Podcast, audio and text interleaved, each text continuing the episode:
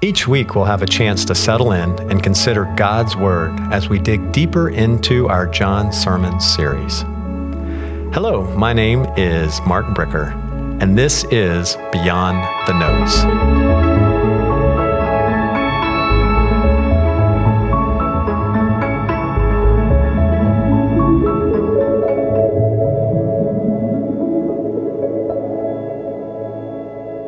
Well, with the holiday schedule the way it is, I'm recording Beyond the Notes just a few minutes after I finished preaching for the third time this morning. So, therefore, my voice sounds a little bit lower and a little bit uh, scratchier than it might normally sound. But grateful to have this opportunity to talk just a little bit more because, as always, there is a constraint on time. And we had the chance today to look at John 3:16. Now, that was just one verse in a, you know 10 or 11 verses total. But that was the apex of our conversation, of our study. As we got to that point where Jesus and Nicodemus having this conversation, and Jesus has already said, really, that eternal life is by believing in him, but then he makes it so crystal clear in verse 16. Now, he begins with, For God so loved.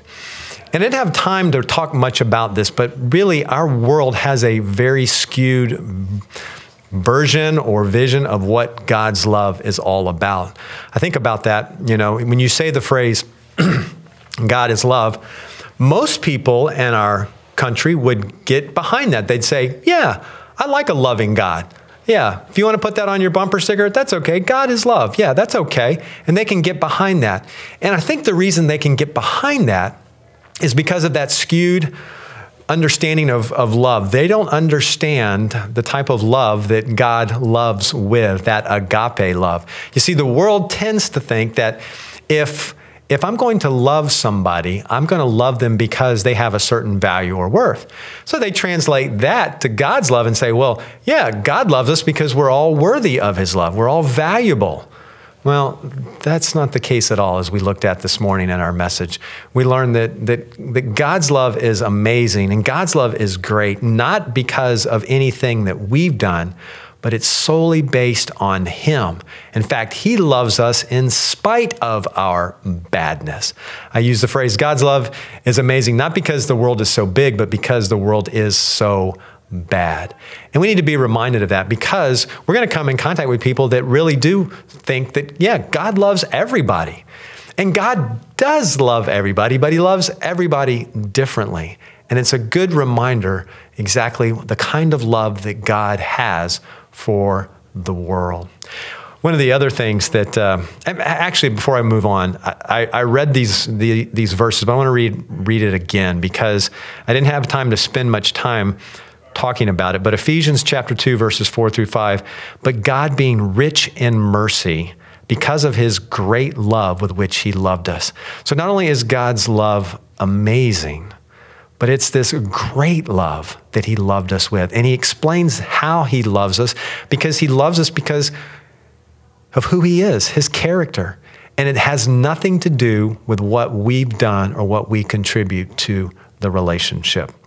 Now, Nicodemus struggled to believe that. I have a feeling that he, he, he really struggled he, because he probably believed that God is a God of love, but he loves me because, well, look at all the stuff I've done. I mean, I'm a Pharisee, I'm one of the top religious leaders in my country. Of course, God must love me. No, it didn't matter what he had done, didn't matter what he'd accomplished, didn't matter how, how many verses he'd memorized. God's love is the same for everybody, and it's not based on what we have done or generated.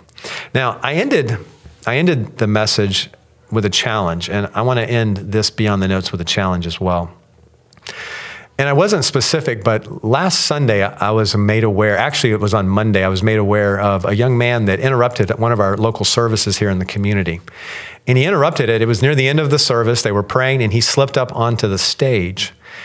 And as soon as they finished praying, he started talking about something that he believed very passionately about.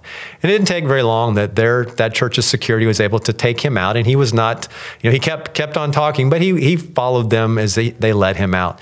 He ended up getting handcuffed and put in a sheriff's car. I watched the whole thing. They got the whole thing on video.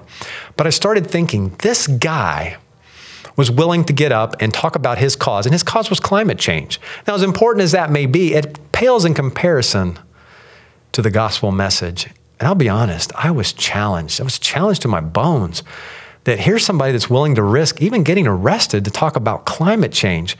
When's the last time I did anything remotely risky in sharing my faith and communicating the gospel of Jesus Christ? That would be my challenge to you as well. When's the last time you did anything remotely risky? When's the last time you did anything to share the gospel of Jesus with another person? Let's challenge one another as a church, as believers in Christ, that we have the good news. Why are we keeping it to ourselves? Let's start inviting, let's start encouraging, let's start having gospel conversations everywhere we go. God bless you. Well, that wraps up another Beyond the Notes this week. Thank you so much for joining us. And if you haven't already done so, please make sure to subscribe. And while you're subscribing, it'd be awesome if you would leave a rating and a review. And it's pretty simple to do. And if you're not sure how to do it, ask someone much younger than you, and they can probably explain it how to do, how to leave a rating and a review. Make sure you join us next week again, and we'll catch you in on the next episode. God bless.